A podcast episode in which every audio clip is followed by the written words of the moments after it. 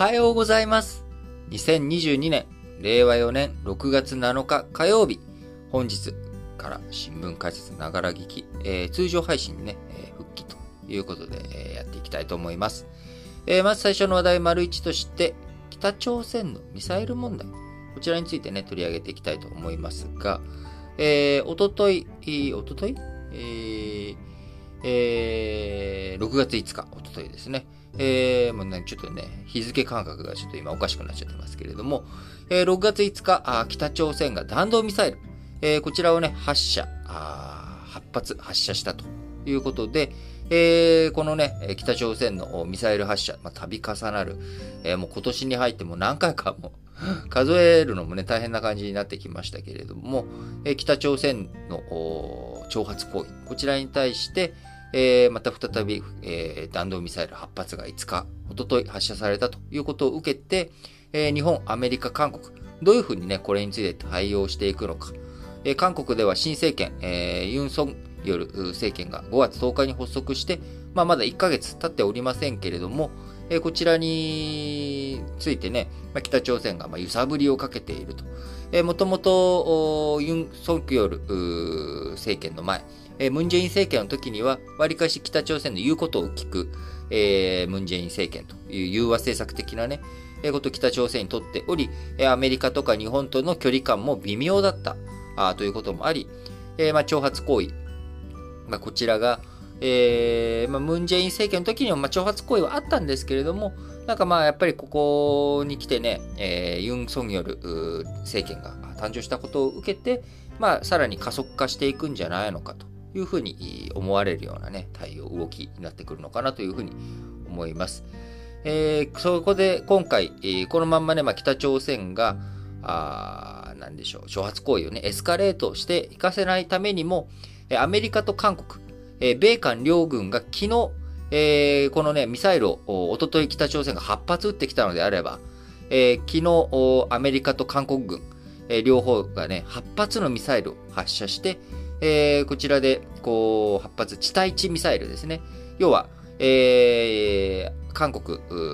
あるいはアメリカ軍、えーこちらが持っている地上から撃つミサイル、こちらで、えー地上に攻撃する地対地ミサイルってやつですけれども、えーこの地対地ミサイルを使って、えー発えー8発発射したと。で、ここの思惑としてはですね、えー北朝鮮に対して、まあ、ミサイルを発射、君たちがしてくるということであれば、まあ、そのミサイルをね、迎撃システムで、えー落とすだけじゃなくて、えーしっかりとその基地、攻撃するよと。基地を破壊するぜという、まあ、こういった能力を、えー韓国軍、えーアメリカ軍、保有している。まあ、こちらを誇示することによって、えー北朝鮮の、こう、挑発行為、エスカレートしていくのをね、防ごうというような意図があるということになります。えー韓国軍合同参謀本部によりますと、韓国軍と在韓米軍、えー昨日6日の午前4時45分過ぎに戦術地対地ミサイル、えーこちらを日本海に向けて発射したということで、韓国軍が7発、アメリカ軍が1発の計8発ということになります。え奇襲攻撃能力を示すため複数の場所から、え同時に多数のミサイルを放ったとみられる北朝鮮に対して、えアメリカ軍、韓国軍、同じ数のミサイルで対抗し、北朝鮮軍の発射ポイントを先制打撃できる力、こちらを見せつけたということになります。韓国軍、昨日の声明の中で、アメリカ軍、韓国軍は常時監視体制を維持し、発射地点と指揮、支援勢力を即時に精密打撃できる能力を備えていると強調し、北朝鮮の核・ミサイルは北東アジアと世界の平和を脅かす水準に達している。いかなる挑発にも断固厳しく対応すると、え韓国のユン・ソンニョル大統領6日の演説でこういうこういうふうに述べているということで、えーアメリカ軍、韓国軍、えーこのミサイル発射に、北朝鮮のね、ミサイル発射に、ミサイル発射で、えー応酬したのは、ムン・ジェイン政権下では、えームン大統領が大統領に就任した直後の2017年7月以来ということで、約5年ぶりの対応、対策ということになりました。えーまた、今週、金曜日からかな、えー6月10日から12日にかけてですね、あの、シャングリラ介護、シンガポールでアジア安全保障会議、シャングリラ会合というものが開かれます。これに合わせて、日本と韓国とアメリカの防衛大臣とかね、えー、防衛長官、えー、国防長官、まあ、こういう人たちが、えー、シンガポールに集まるということで、まあ、それに合わせて日本、アメリカ、韓国、防衛省会談、3カ国による防衛省会談を2年半ぶりに開催しようということにもなっています。えー、北朝鮮、今ですね、あのー、非常に、えー、第7回目の核実験、いつ踏み切ってもおかしくない、えー、段階だというふうに見られており、えー、日本、アメリカ、韓国、えー、3カ国の連携というものが非常にね、重要になってくるということになります。え、日本もね、えー、こう、自衛隊と在日米軍も、え北朝鮮がミサイルを発射した5日に、ミサイル防衛を想定した共同訓練に臨み、海上自衛隊のイーチス艦、えー、足柄などが参加して日本、アメリカで対処手順確かめたということになっております。えー、今ね、北朝鮮の挑発行為、まあ、これに対してこの前安全保障理事会では、あ中国とロシアがこう非難決議に、えー、ね、あの制裁強化とか、まあ、こういったことに対して、えー、拒否権を発動ということになりました。で、その拒否権発動した理由、どういったあ背景あるのかっていうこと、これをね、今後はきちんと説明をさせるという国連総会の場で、えー、なんで拒否権を使ったんですかということを説明しなさいということになっております。あのー、で、北朝鮮に対するね、制裁強化とか、まあ、そちらに対して、これまでは、あ、基本15カ国、安全保障理事国理事会を構成している常任理事国5カ国と、えー、非常任理事国10カ国、計10個、15カ国が、えー、全会一致でね、大体進んできたんですが、今回13カ国は、えー、制裁強化とかそれに賛成。で、中国とロシアだけが拒否権発動反対ということになっているわけなので、えー、中国とロシアがね、どのようなあ考え方を示すのか。まあ、あのー、北朝鮮、えー、中国、ロシア、こちらがね、まあ、あの、非常に、えー、今、親密に、世界のね、えー、情勢、状況に対して、まあ、あの、現状を打破しようと。え力による現状打破というところに力を注ぎ始めているというような動きは、ああの感じ取っているところですけれども、まあ、どういうふうな説明をなしてくるのか。その説明、メッセージを受けて、えー、日本とかあアメリカとか、まあ、先進7カ国、G7 と言われる国々と、えー、それに、えー、協力をしてくれている国々、まあ、そういったところがどういうふうなあ方向性を示していくべきなのか、しっかりと今後も注視していかなければいけないんですが、えー、本当にね、こう、日本という国、えー、ロシアと中国という二大国、そして北朝鮮という、まあ、えー、ならず者というかですね、もう暴れん坊がいるというところ、まあ、こういった状況を考えていくと、まあ、防衛費を増額させていくっていう方針、方向性というものは、今、現状としてはやむを得ないのかなというふうに思っています。えとはいえですね、あの、それにはやはりコストがかかるということ、国民生活のいろんなところに負担が生じてしまうということにもなるわけなので、なんとか和平とか平和への道、えそこに対してね、戦争とか、あそういった武力を使わないで、えー、なんとか世の中を落ち着かせていくことができないのか、できるのか、まあ、このあたりについてしっかりとね、えー、考えていきたいですし、答えがパッと出てくる話ではないんですけれども、あの常に考え続けなければいけないなというふうに思っています。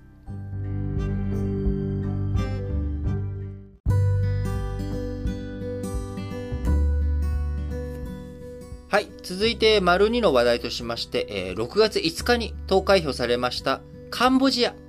えー、カンボジア地方行政区の評議会議員を選ぶ地方選挙で、フン・セン首相が率いる与党の人民党 CPP 人民党、えー、こちらがね、圧勝したということになります。えー、野党勢力に対する締め付け、影響した格好で、えー、来年2023年に予定されている下院選挙でも、えー、勝利が見通されており、えー、この調子でいくとですね、去年、えー、12月に、えー、フン・セン、えー、首相、もう首相在任期間がね、すごく長く37年、えー、に及んでいるということですけれども、えー、そのフン・セン、えー、首相の長男であるフン・マネット陸軍司令官、こちらにね、首相ポストを接収をさせていくという考えを去年、えー、12月でしたかね、え、カンボジア示したわけですけれども、フン・セン首相。えー、このね、フンマリット陸軍司令官への、えー、接収、首相の座を接収させていくっていう動き、えこちらがね、前進を進めたというのが今回の地方選挙の結果ということになります。えー、新型コロナウイルスのワクチン調達などで感染拡大を早期に抑え、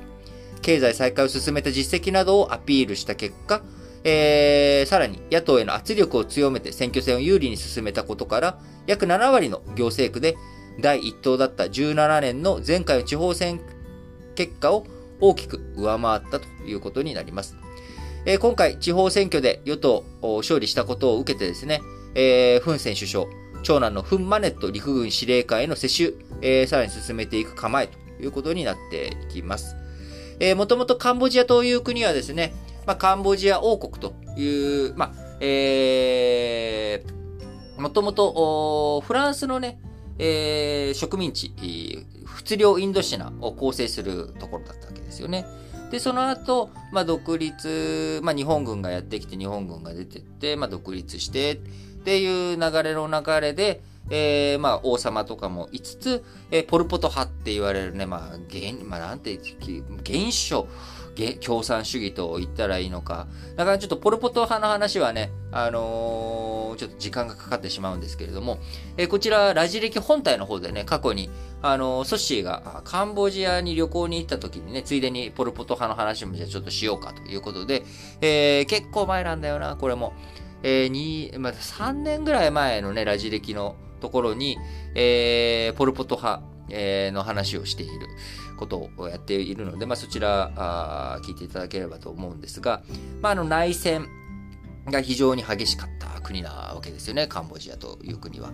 えー、漫画だとね、あの、別にそのポルポト派を取り扱ったわけじゃないんだけれども、えー、背景的にね、そのカンボジアの内戦とかをちょっと触れている漫画で、あの、サンクチュアリっていう漫画があってですね、これもあの非常にコンパクトにまとまっている漫画で、えー、読めるので、ちょっとアウトローな話とかね、えー、裏社会的な話が好きだっていう方、えー、こういった方はね、ぜひちょっとサンクチュアリ読んだことない方はですね、すごくあのコンパクトに締まって、えちゃんと完結している漫画なので、え興味がある方はぜひ読んでいただければと思うんですが、えー、カンボジア、そのポルポト派、えー、こちらをね、えー、勢力が弱まって、え王政、王様が帰ってきて、えシアヌークさんっていう人がね、王様になって、で、その王様の下で、えララリットさんっていう王様の息子、えこちらも首相をやっていた時期があるんですね。え、で、その時、その、フンセンさんと、えー、フンセン、え、さんとですね、そしてこのラナリットさん、え、この二人が、えー、1993年ぐらいだったかな、あのー、日本がね、PKO で、あのー、カンボジアの選挙とか、あこちらの支援とかね、えー、行って、で、で、警察、日本から派遣されて警察官の方が殉職したりとか、あカンボジアの地であったりしたんですけれども、その時1993年とかに、えー、その、今、今もまだ首相を務めているフンセンさんと、もう一人ラナリットさんっていう、この二人が、えー、首相に、なったわけですよ。で、えー、一応第一首相の方が、あラナリットさんだったかな。このラナリットさんっていう人は、あの、王様の息子だったわけです。で、えー、フンセンさんと二人でね、えー、1993年9月。えー、1993年9月に王政復古のタイミングで、えー、ラナリットさんが第一首相、フンセンさんが第二首相ということになりました。えー、ところがね、まあ、両友並び立たずということで、えー、1997年、えー、このタイミングでフンセンさんが、あラナリットさんが外遊している隙に、えー、クーデターを起こして、えー、自分一人が権力を握っていく首相として、え、やっていくということになり、まあ、それ以降、えー、権力闘争、応答派と、えー、こう、人民党の間で、えー、こう、綱引きが行われていったわけですけれども、まあ、フンセンさんがずっと力を持ち続けて、え、今に至るということになるわけですね。で、この後、フンセンさん、えー、どういうふうに、誰に、えー、権力を継承していくのかというところでしたけれども、えー、自分の息子に接種をさせていくということを表明し、えー、今回地方選挙においても、まあ、あの、圧勝という結果になりました。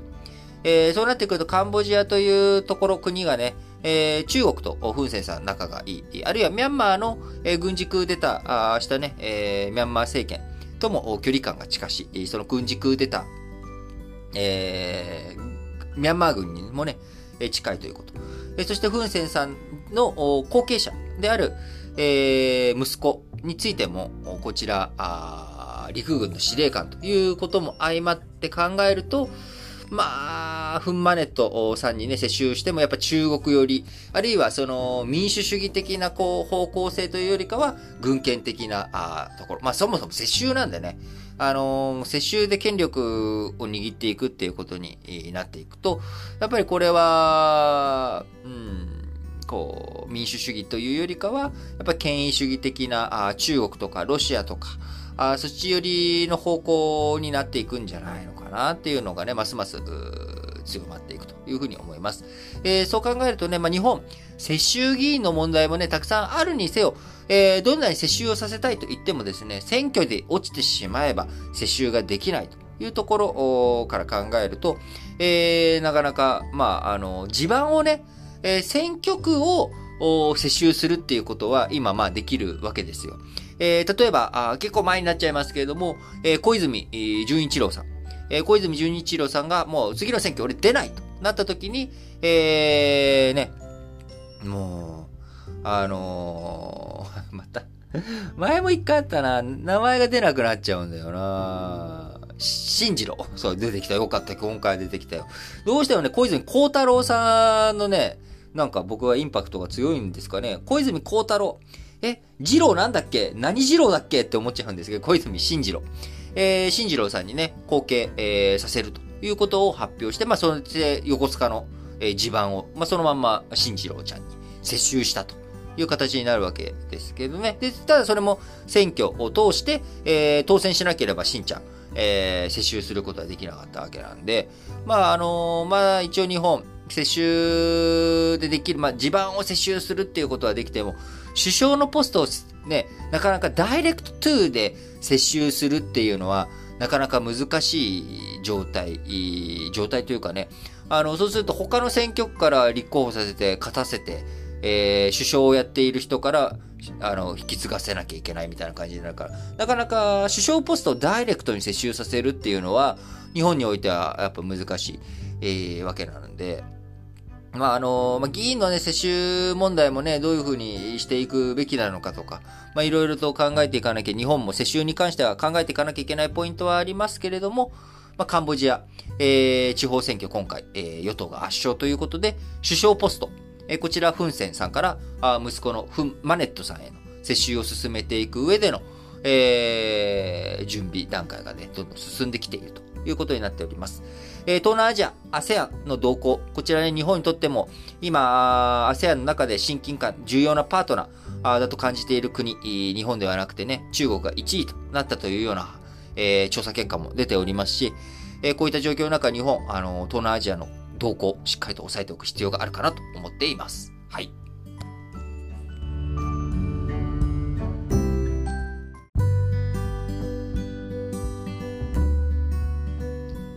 はい。それでは、丸3の話題としまして、えー、テスラあとかね、スペース X のイーロン・マスクさん、えー、アメリカツイッターに対して今、買収を仕掛けているわけですけれども、えー、こちら、買収の取りやめを示唆したことが6日分かったということで、えー、イーロン・マスクさん、ツイッター、偽アカウントがね、えー、あるぞと。結構しかもそれがあって、その影響どれぐらいあるのかっていうこと。これがわからないと、買収価格とかね、あの、その後のツイッターの企業運営をしていく上で、えー、そこの把握ができないと、これなかなかちょっと交渉に応じられないぞと、えー、いうことをもともとまあ言ってき、えー、ているわけですけれども、えー、イーロン・マスクさん、偽アカウントについてのツイッター側の分析、こちらに疑念があるということで、買収手続きを一時的に今保留しておりますが、えー、対応が不十分だと改めて非難をして、えー、義務違反によって買収契約解除する権利が生まれるとしております。えー、今回、アメリカ証券取引委員会、SEC、えー、 Security Exchange Committee かな、えー、SEC に対して提出した、えー、資料の中で明らかになりました。えー、イーロン・マスクさん、えー、ツイッターに書簡を送り、買収中止の可能性についても言及をし、え、書簡の中でツイッター側の明らかに重大な義務違反だ。えー、イーロン・マスク氏は買収取引を完了しない権利、契約を解除する権利など、すべての権利を保持すると強調しております。えー、イーロン・マスクさん、偽アカウント問題をめぐって5月中旬には買収額の引き下げを示唆し、ツイッター経営陣に揺さぶりをかけていましたが、えー、今回、えー、書簡で改めて、えー、圧力をかけた格好となっております。え、これを受けてですね、ツイッター株、え、6日のアメリカ株式市場で一時、前週末比5%下げるということになり、えー、ツイッターのね、買収騒動というものが、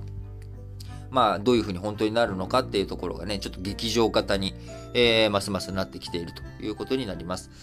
えー、ツイッターはね、今、まあ、やっぱりこの収益化とか、あ運営の仕方とかがね、やっぱり難しいところだと思っています。あのー、ね、こう、インスタとか、え、Facebook、まあ、実名性のね、Facebook と違って、えー、Twitter っていうのは、まあ、あのー、基本的に、こう、複数アカウントを持てるし、あとは、こう、なりすましアカウントとかね。え、そのなりすましもね、あのー、面白いなりすましとかもあったりするわけですよ。あの、石田三成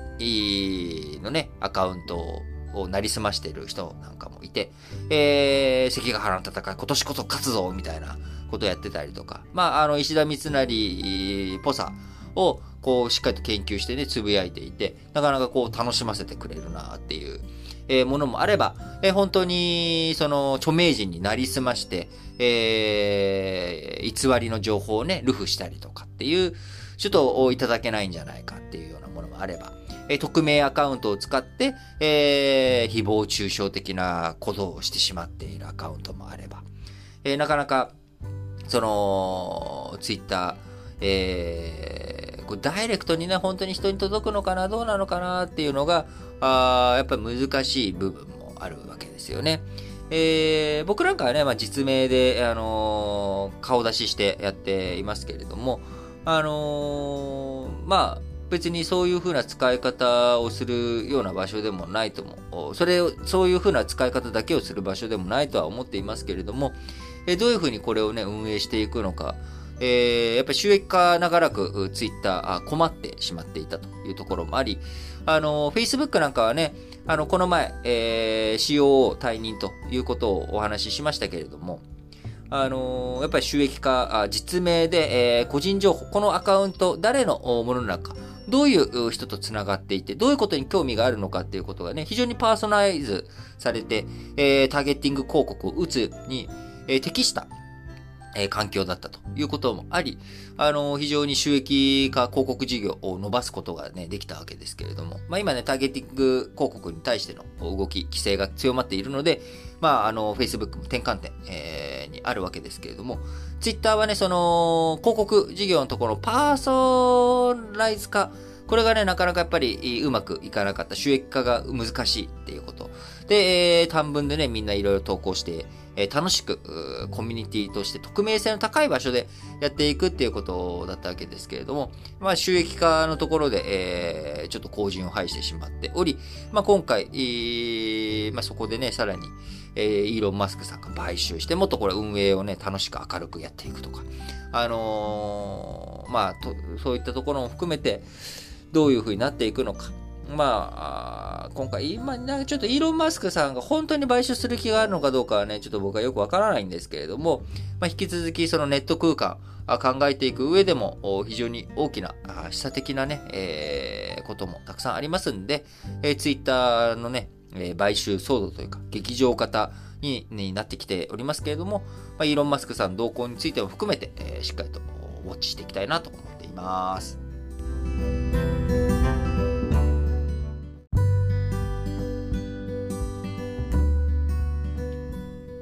はい。それでは、丸4として、マーケット面からですね、菜種。えー、菜種油の原料となる菜種。こちらの価格、えー、2ヶ月半ぶりの安値をつけたという話題です。えー、6月3日、アメリカインターコンチネンタル取引所、えー、ウィニペグ菜種先物。えー、こちらが5日続落して、一時、1トン1102カナダドルとおよそ2ヶ月半ぶりの安値をつけました。主要国カナダからの輸出減少を受けて、えー、ウクライナ戦争が菜種油の需要拡大につながるとの思惑が沈静化したことによるものです。えー、もともとですね、あのー、菜種油価格高騰、それに伴って、えー、その原料となる菜種、えこちらについてもね、え5月13日に1226カナダドルと過去最高値、えこちらをね、更新するというような動きになっていました。え背景にあったのは、えウクライナ産が多いひまわり。ね、ウクライナあひまわりで、え有名ですけれども、えこのひまわり油、え輸出が減少してしまうと。今回のロシアによるウクライナ侵攻に伴って、えウクライナあひまわりのね、え輸出ができない。ひまわり油の生産ができない。輸出ができない。えそうすると、えひまわり油の輸出が減少する代わりに、え菜種油、えこちらの需要が大々的に増えるだろうと。そうなると、え菜種油の原料となる菜種、えこちらもね、あのー、価格、需要が高まって価格が高騰するだろうというふうに見られていたんですが、えー、今回、えー、カナダ、あんまり別に輸出増えてなくないと。えー、ってことは、菜種のね、需要がそんなに高まっているわけじゃないっていうことかということで、えー、今回、えー、菜種、えー、のね、えー、価格が、あ先物価格が下がるということになったわけです。え、カナダの穀物委員会によりますと、5月23日、え、から29日の週間輸出量900トンと、えー、その前の週の33,300トンから大幅に減少したということで、まあ、ちょっと菜種のね、えー、特殊的な動き、えー、これがあんまりないんちょっと落ち着いてきたんじゃないかというふうに今見られているわけです。え、その代わり、アルゼンチン産の大豆、大豆油の輸出が増えて、えー、菜種需要が相対的に縮小しつつあるんじゃないかという受け止めが市場で広がっているということです。えー、とはいえ、えー、じゃあこの後ね、価格、2022年のね、えー、今年の、えー、年初から、えー、2月ぐらいですね、えー、その、ウクライナ侵攻の前までは、だいたいカナダドル、1000、1000カナダドルぐらいだったわけです。えー、そこからね、2割ガーンと上がって、で、今下がったとはいえ、えー、1100カナダドルということで、まだ1割高い状態、年始のね、期間と比べると、え1割高いぐらいのところになっているわけですが、えー、じゃあ今後、じゃあ元に、戻るのか、年始ぐらいの1000カナダドルぐらいに戻るのかと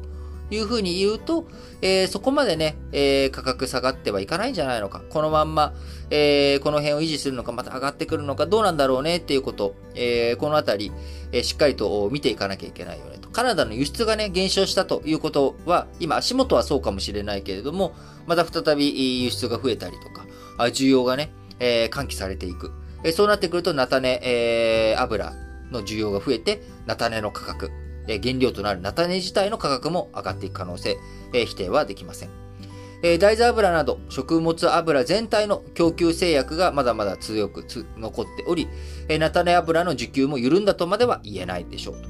え中国上海市、え上海のね、ロックダウンも解除されたことを受けて、食用油の引き合い、今後、上向きそうなこともあり、えまた、え原油高を受けて、えバイオ燃料としてね、菜種油使われていく可能性もあるということになっていくと、え価格、どういうふうに、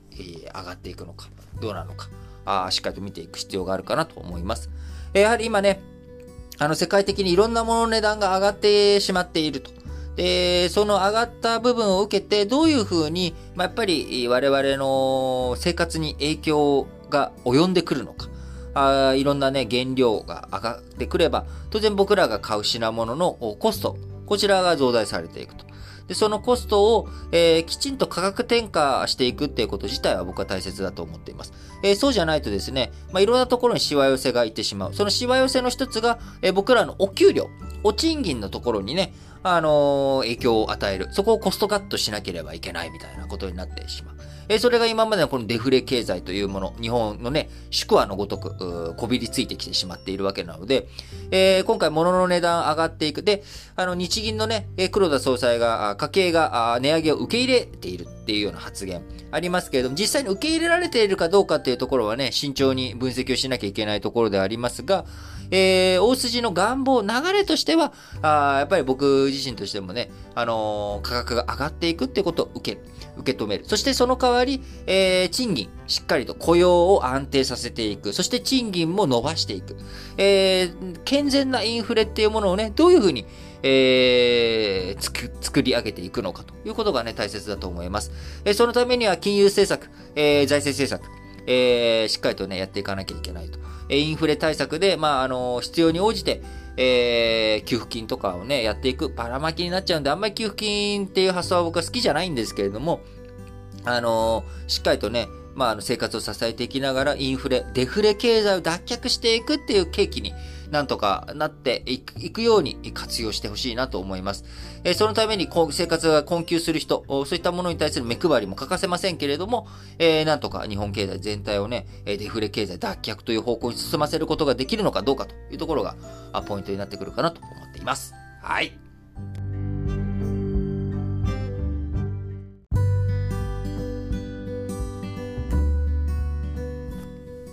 はい。それでは本日最後に、えー、丸ごとしてですね、主要語詞の社説を紹介して締めくくっていきたいと思います。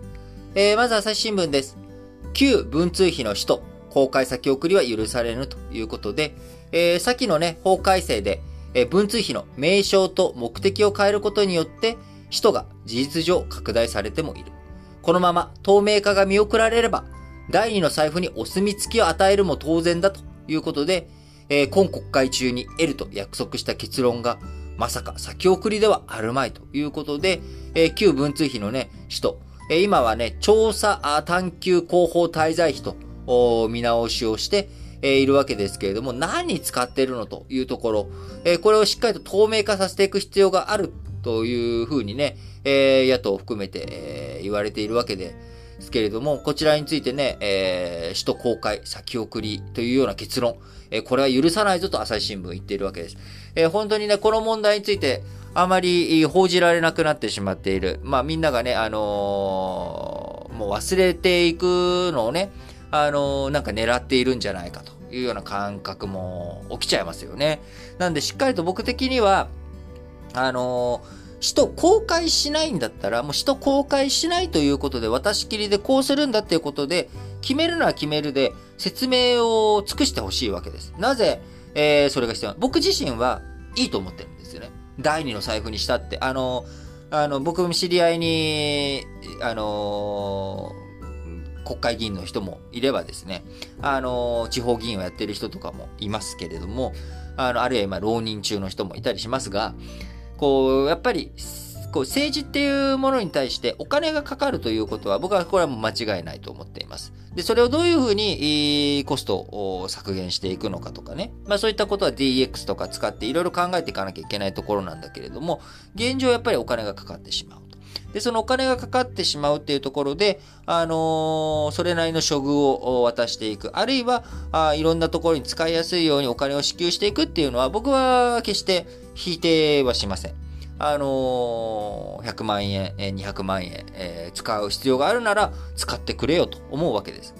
で、えー、できればね、もちろん使途明確化してもらったら、ああ、国民がね、このことに使っているんだっていう納得感があれば、えー、より一層いいと思うわけですよ。あ、政治ってやっぱこういうのにお金がこういうふうにかかってるのね。だから、あこれだけ、えー、渡してるのね。全部彼らのポッポにまポッケに入ってるわけじゃないのねっていうことが分かれば、より、その、国民的なね、え支持とか支援というものが高まっていくと思うわけです。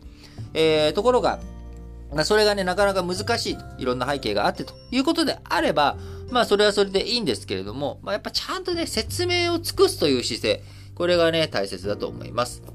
えー、朝日新聞もう一本は、日大の新理事長、開かれた姿勢で改革をということで、えー、今回ですね、えー、不祥事が続いた日本大学の日常に、卒業生で作家の林真理子さんがつくことが決まりました。えー、高い知名度と発信力を持つ林さん。えー、古くて巨大な組織の再生、一人に期待してもそれは無理というものであるということですが、えー、新日常、えー、理想の旗を高く掲げつつ、開かれた姿勢を貫き、教職員や学生の声に耳を傾けて、幅広い協力を取り付けていってくださいというふうに思っております。頑張れ林真理子さん。えー、毎日新聞。小惑星の石に生命の源。はやぶさ2が運んだ発見ということで、えー、今回ね、えー、竜宮、えー、探査機はやぶさ2が持ち帰った小惑星竜宮の石から、アミノ酸など生物を構成する有機物が見つかったということです。えー、52億キロの旅を経て、はやぶさ2、2020年の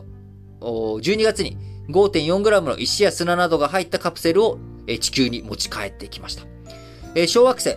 太陽系の化石と呼ばれ、約46億年前に太陽系ができた頃の状態を残しているというふうに見られているものなので、このリュウグウにね、どういうふうな中身、内容あるのか、地球のね、生命の誕生、海、どういうふうに起源が発生したのか、そのためにリュウグウ見かけたということ、リュウグウのね、今回、持ち帰ったものの中から生命の起源につながるようなものが見つかったということです。えー、地球上にね、飛来してくる隕石、えー、その隕石というものからもいろんな発見できるんですけれども、えー、その隕石すでに地球についちゃったと。で、そこで地球上で付着した可能性っていうものがね、拭いきれないし、えー、よくわからない部分もあるわけですが、小惑星自体は地球には触って触れてないわけですからね。地球外であることには間違いないわけ。それを、えー、はやぶさが持ち帰ってきたと。いうことで、どんな中身、えー、内容なのか、今後ね、ますますしっかりと、分析、調べていってほしいなと思うんですが、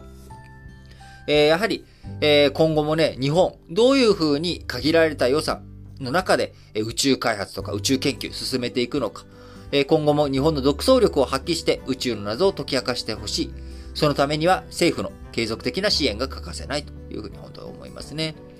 えー、毎日新聞もう一本は再浮上した桜疑惑。安倍氏の説明が不可欠だ。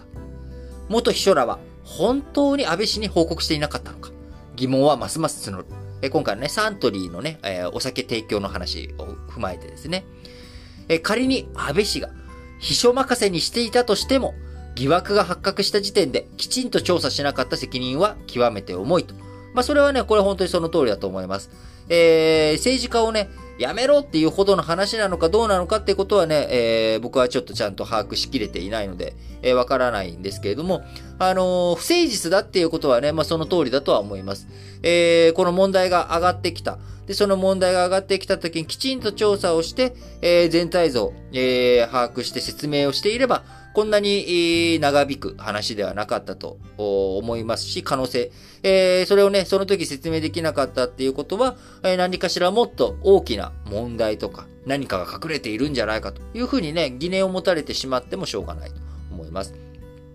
あの、僕は政治家とかね、あの、上に立つ人が清廉潔白であらねばならないというふうには思っていませんが、やっぱ疑惑が出てきた時にきちんと説明をするっていう姿勢。これはやっぱこの民主主義、選挙正義をやっているね、以上、説明責任っていうものはね、きっちりと果たしていってほしいなと思います。ちょっと調べてね、ちょっとやれば、あ、きちんとできた話なんじゃないのというふうに思うわけなんですよね。はい。えー、産経新聞。ロシア選手の除外、競技団体は結束と圧力。ロシアのスポーツ界はプーチン政権の強い影響下にあり、選手の活躍は侵略戦争を正当化しようとするプロパガンダへの追い風になりかねないということですが、これは難しいんだよなーって本当に思うんですよね。あのー、うーん、その、やっぱり政治とね、あの、スポーツとか文化、これを切り離して考えるべきだということもわかるし、いやいや、そうすることによってね、えー、さらに助長させるとか、でも、そのスポーツとか文化のところから、ロシアを除外することによって戦争が防げるのかと言われると、それも難しいし、えー、その一方で産経新聞が述べているように、えー、ウクライナの選手っていうものはね、え中には、スポーツ選手51人が、えー、今回ロシアの侵略、侵攻によってね、えー、死亡したと IOC、えー、5月の総会で、え、報告をしていると。え、彼ら51人はね、二度と競技の場合に出れなくなってしまっていると。ということもあり、なかなかいや、本当にこれは難しいなって思うんですよね。じゃあ、えー、ウクライナとロシアの問題だけなのかと、じゃあ、サウジアラビアとかイエメンの問題とか、じゃあそこは除外しなくていいのかとかね、なんかもういろいろとちょっと難しくて、あのー、僕はどっちの、どっちが正解とも言えないなと思っています。はい。それがね、えー、僕の本心というかね、考えです。えー、産経新聞。もう一本は、韓国戦、竹島調査対抗措置を講じるときだ。えー、対北朝鮮で、アメリカ、韓国、両国との連携は不可欠だが、主権が絡む問題を抗議で済ませただけでの改善はあり得ない。日本は対抗措置を講じるべき時であるということで、まあ、これはね、あの、しっかりと日本強硬的な姿勢を見せていかなきゃいけないかなとも僕思います。えー、ユン・ソンによる政権がね、えー、やっていく。その上で、あのー、今、なぜユン・ソンヨル政権がね、竹島、あ、日本とのね、関係改善を模索しますよとか、口頭で言いつつ、え、行動として竹島の調査とかをやってしまっているかというと、その背景には、あの、ユン・ソンによる政権、えー、大統領にはなったんだけれども、議会、えー、こちらのね、えー、勢力としては、ムン・ジェイン政権の流れの時の与党が、あ強く議席を抑えていると。えー、地方選挙とかね、今後の選挙とかを踏まえていくと、えー、急に日本側にすり寄るみたいな、えー、行動も、えー、ユン・ソンニョルさん取れないと。いう状況だということは間違いないと思うんですよね。えー、なので、日本としてもしっかりとですね、まあそういったユン政権の足元を見るじゃないですけれども、まあ、あの、その中でどういうふうに、えー、抗議の意思をしっかりと示していきながら、会見会、関係改善に向けてどういうスケジュール感、どういうふうにやっていくのかっていうことをね、えー、工程表をしっかりと持った上で、えー、対策対応、対抗措置を取っていくべきだなと思っております。えー、読売新聞、機体ミサイル連射、迎撃だけで対処できるのか。脅威の高まりに対し、既存のミサイル防衛構想で対処するには限界がある。厳しい現実に合わせた体制の構築が急務だ。日本は自衛のために敵のミサイル発射拠点などを破壊する反撃能力の構築を加速させる必要があるということで、えー、今日ね、丸一で、えー、申し上げました通り、アメリカ軍と韓国軍、こちらは地対地ミサイルのね、発射で、えー、何かあった時にはあ、北朝鮮のね、基地、攻撃するぞという意思を示したわけです。えー、日本はね、えー、示すことができないということで、えー、そこのところをね、連携進めていく、対処できるようにしていくべきなんじゃないのかと、えー、僕自身も思っております。えー、読売新聞、もう一本は、給付金詐欺、公務員の知識悪用は許し難い。事件では、税務に詳しく、行政手続きにも明るい職員が、確定申告書を偽造していたという、徴税を担う組織の一員でありながら、その知識を私的利用のためにえー、私的利益のために悪用したとすれば許しがたい。えー、日経新聞。環境に優しい農業を目指そう。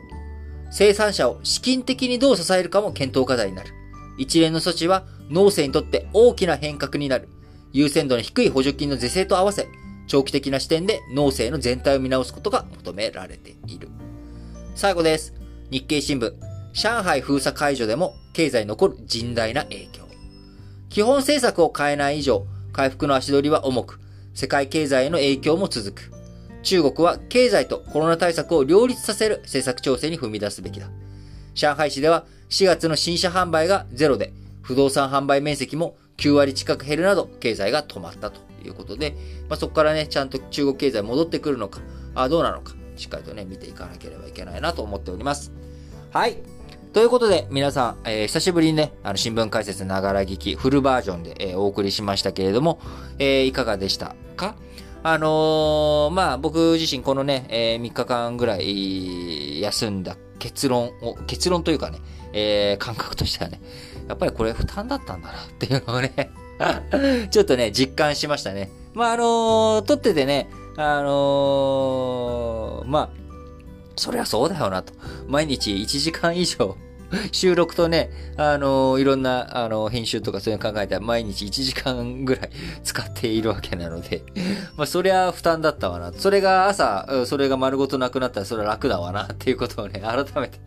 あのー、実感して、いろいろとちょっと負担感があるんだなっていうことを感じました。あなのでね、今後まあ長くこれを続けていく上でどういう体制をしていくべきなのか、まあ、資金的な問題、えー、時間的な問題、えー、こういったものをね、どういうふうに工夫して、えー、こなしていくのか。あもうこれもね、このアーカイブ方式になって、えー、このね、ポッドキャスト配信、もともとは2021年の2月1日からね、クラブハウスでやっていたもの。えそれがこの、去年のね、2021年6月から、あポッドキャストでこういった形での配信となってきておりますけれども、まあ、どんな形にしていこうかなっていうのはね、引き続き試行錯誤しながら、あやっていきたいと思っておりますので、皆さんもぜひ、あのー何かね、あ、その、お休みの間もね、えー、特別配信でやっていた間も、皆さんからいろんなコメントいただいてありがとうございます。えー、中にはね、非常に長文のあの、質問とかもいただいていて、えー、こちらはぜひ、あの、ラジ歴のね、えー、日曜ラジ歴の方でソッシーと二人で取り扱って、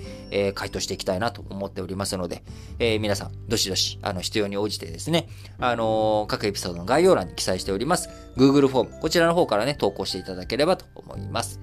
はい。え、そして今日は火曜日ですので、ラジリキ本体の方の配信もしております。え、先週まで、あの、3週にわたってとことん徳川家康ということで、全6回でね、徳川家康を、えー、お届けしましたけれども、え今週からはですね、また違った普通のラジ歴に戻ってということになっておりますので、ぜひ皆さん、お聞きいただければと思います。はい。それでは、皆さん、今日も元気にいってらっしゃい